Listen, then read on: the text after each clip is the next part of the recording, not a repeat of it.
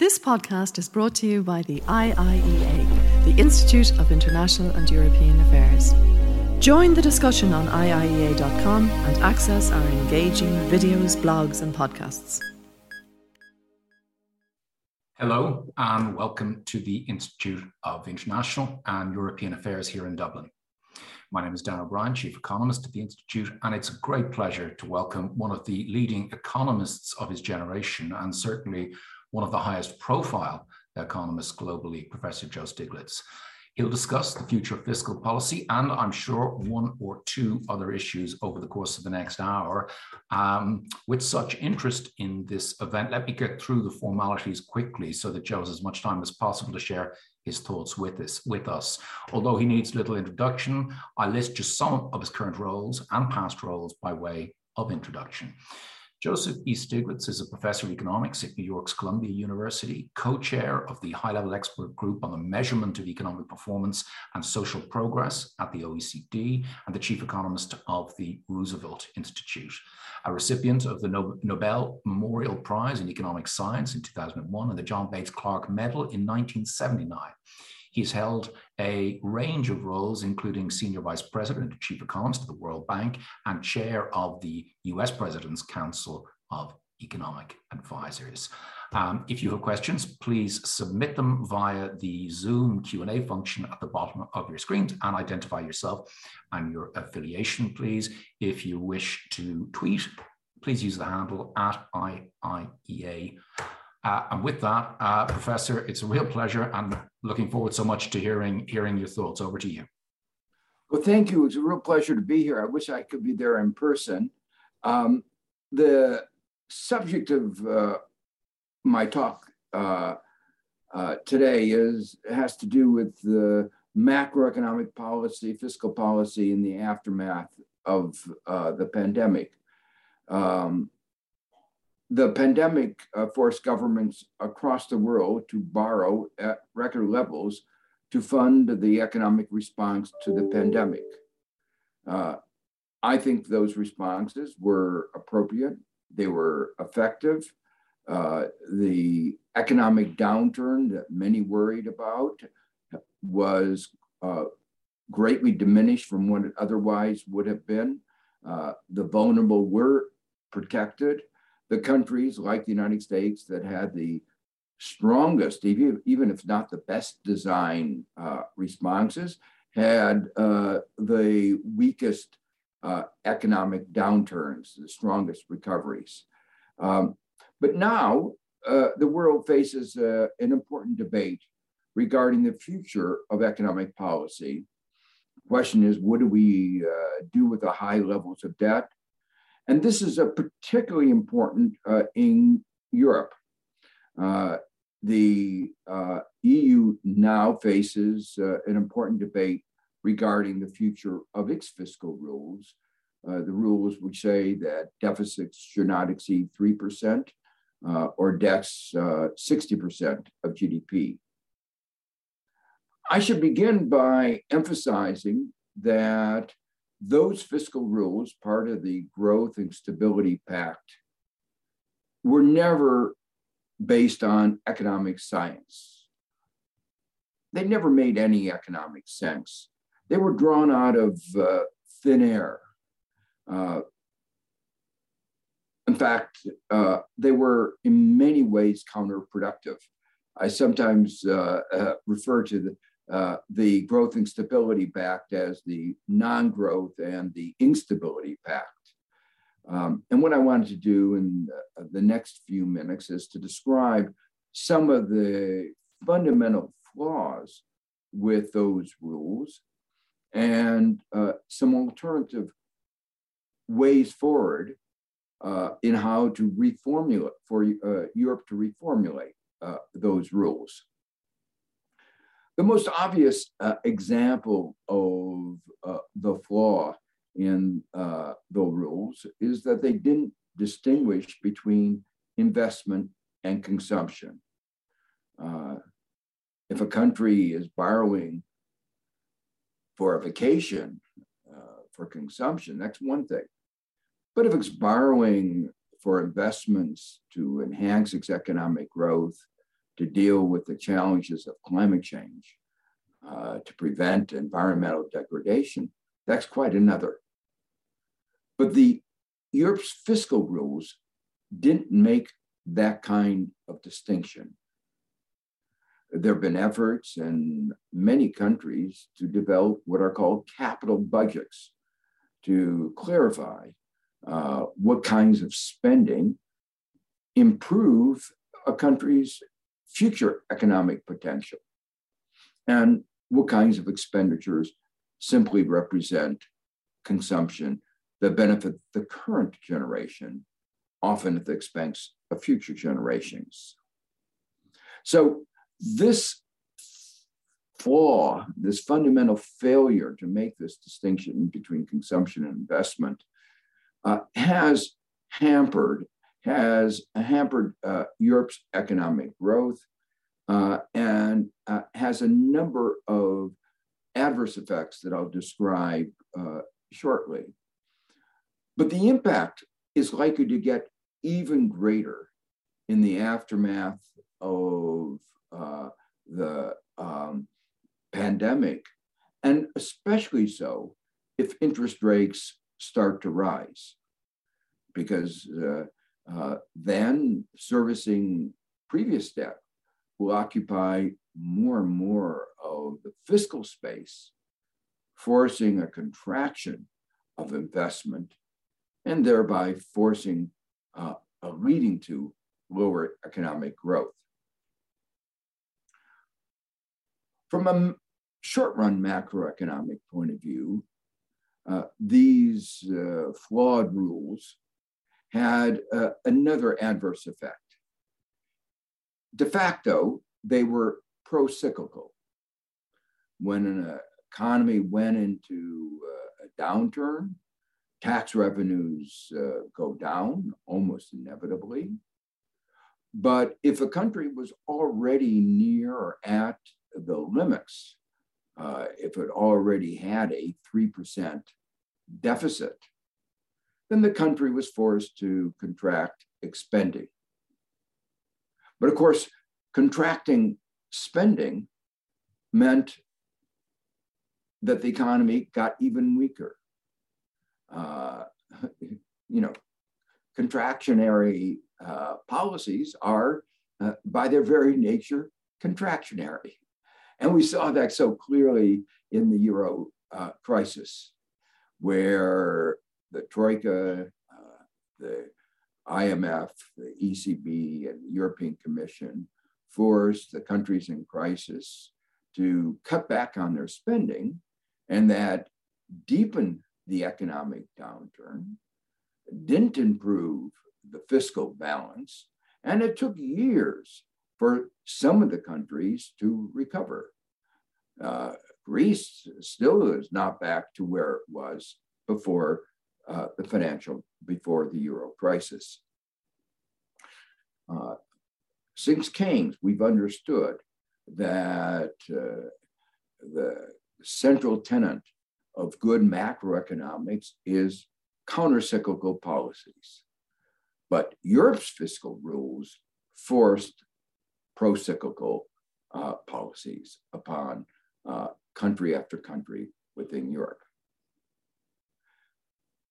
Within the context of the Eurozone, uh, these effects were particularly adverse. When the Eurozone, uh, when the Euro was founded, celebrating now the uh, 20th anniversary. Uh, when the Eurozone was founded, it was recognized that Europe was not what my colleague at uh, Columbia, my late colleague uh, Robert Mundell, called an optimal currency area. Uh, an optimal currency area requires there to be a high level of similarity among countries uh, so that one could share a common monetary and exchange rate policy. The hope was that various European countries would converge together. But unfortunately, the fiscal rules led to divergence rather than convergence.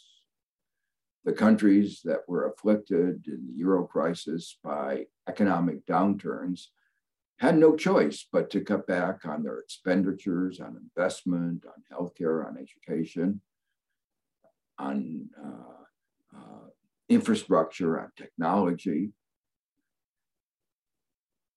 These were growth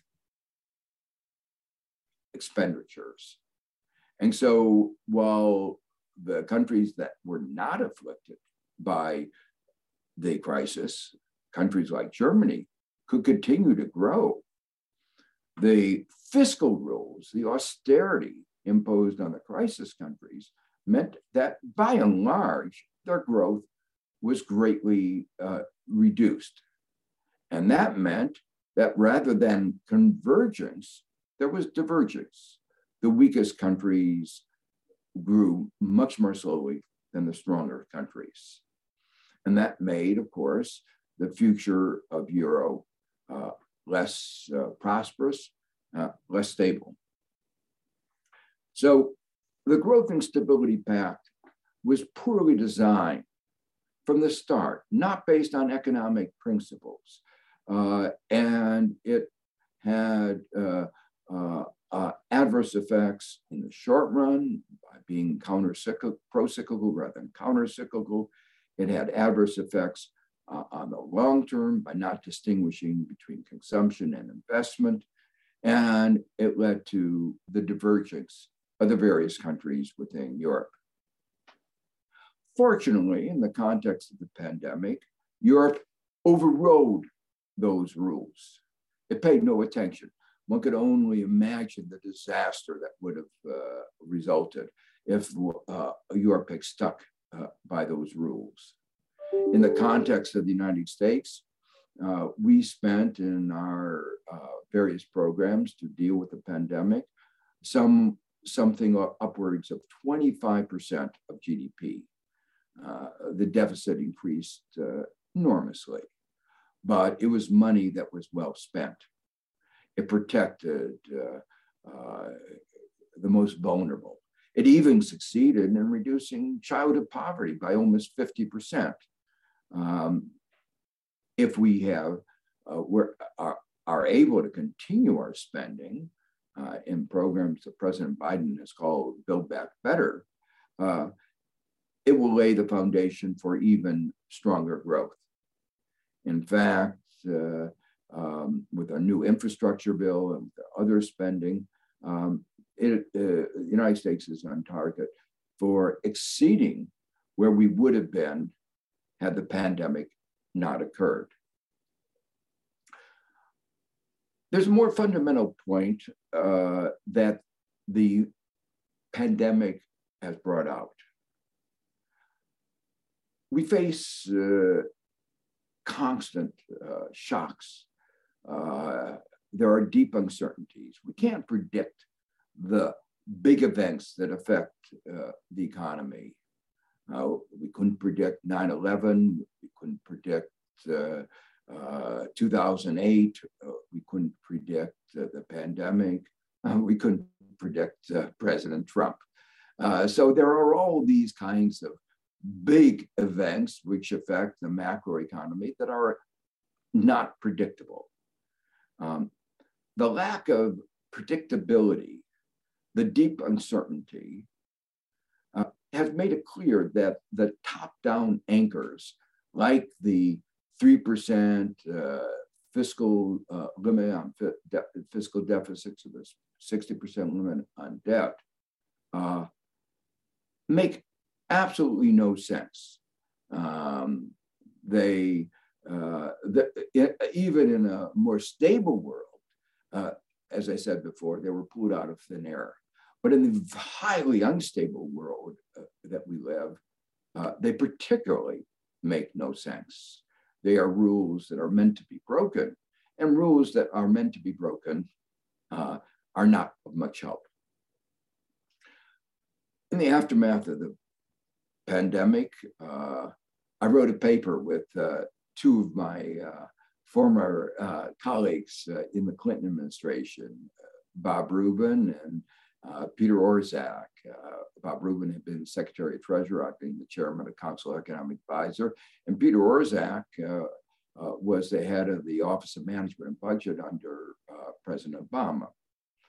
And uh, while we've been on opposite sides of many issues, economic issues, over the years, uh, we came to uh, a broad consensus that uh, the kind of rules that Europe uses, um, uh, that some Americans have advocated, make no sense.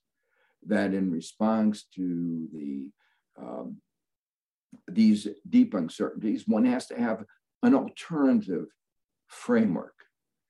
And uh, we, in a paper uh, issued by the Peterson Institute, tried to articulate what that framework uh, was. Uh, we pointed out that one can't even predict simple things like what uh, the interest rates are going to be. And we documented uh, the enormous errors of prediction that the leading forecasters had made, even something as simple as interest rates. So while we live in a world of deep uncertainty, there are certain things that uh, are consistent uh, across uh, economic disturbances. For instance, uh, it is very clear that automatic stabilizers help stabilize the economy, and that recognizing this, we ought to be strengthening these automatic stabilizers. Unfortunately, policy has often weakened those automatic stabilizers. Those are uh, programs that like enhanced unemployment insurance that goes automatically goes into place when the economy goes into a downturn and the unemployment rate uh, goes up. In the context where there are no jobs, uh, the worry about discouraging search uh, makes uh, absolutely no sense. So it, it, it not only protects individuals at a time when that protection becomes particularly valuable, it also means that at those particular moments, the uh, distortionary effects that might be there, uh, and some allege are there, become uh, much attenuated. Uh, the advantage of having strong uh, automatic stabilizers and adjusting other programs uh, within the government to reflect those um, uh, factors that systematic factors that we can predict means that policymakers have greater scope for focusing on the idiosyncratic aspects of any uh, disturbance, any perturbation that the economy faces. Uh, example, again, is provided by the pandemic. Uh, the pandemic was very different from other shocks the economy has experienced. Uh, it was uh, uh, not like a financial crisis that began with uh, the misdeeds or misallocation of finance. it was not like 9 11. it had its own distinctive aspects. For instance, it was, in many respects, the first service sector economic downturn. But by employing automatic stabilizers for those things that we normally uh, would want to do in any case, we free policymakers for focusing on the distinctive aspects of each particular uh, disturbance. So uh, uh one of the distinct aspects of, of the pandemic was, as I said, uh, it focused on the service sector, it was focused on health.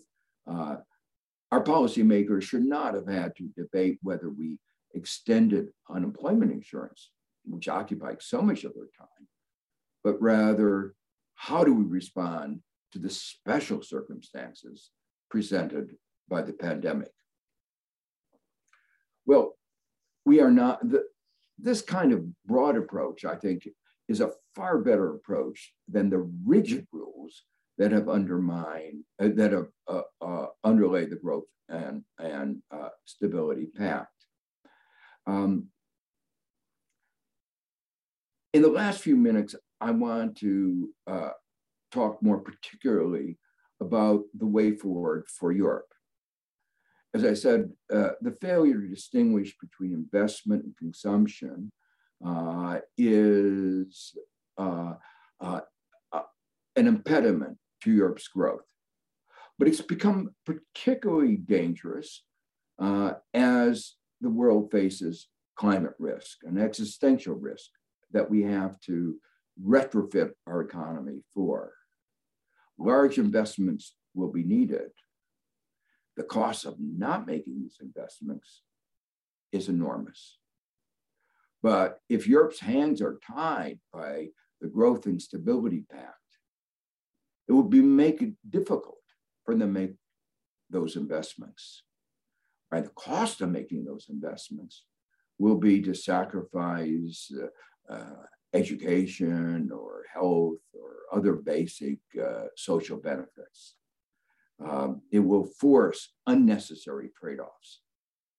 So, uh, as we face the challenge of climate change, uh, the Growth and Stability Pact in the aftermath of the pandemic becomes particularly uh, onerous, and it's a particular imperative uh, for change.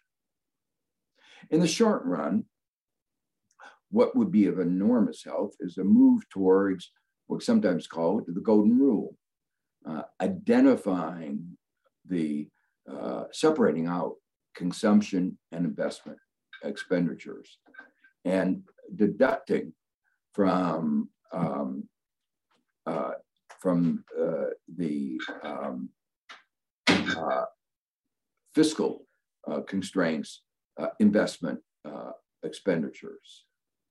At the very least, uh, Europe needs to adopt what is sometimes called the green rule, which deducts uh, climate change expenditures.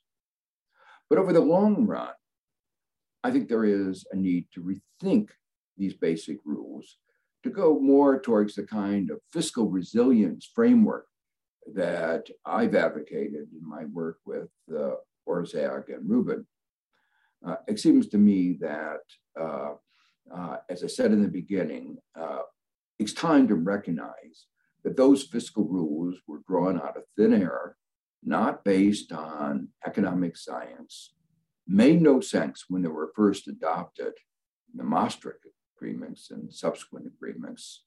And today, 30 years on, they are not helping Europe address the key problems which it faces today. Thank you. This podcast is brought to you by the IIEA, the Institute of International and European Affairs. Join the discussion on IIEA.com and access our engaging videos, blogs, and podcasts.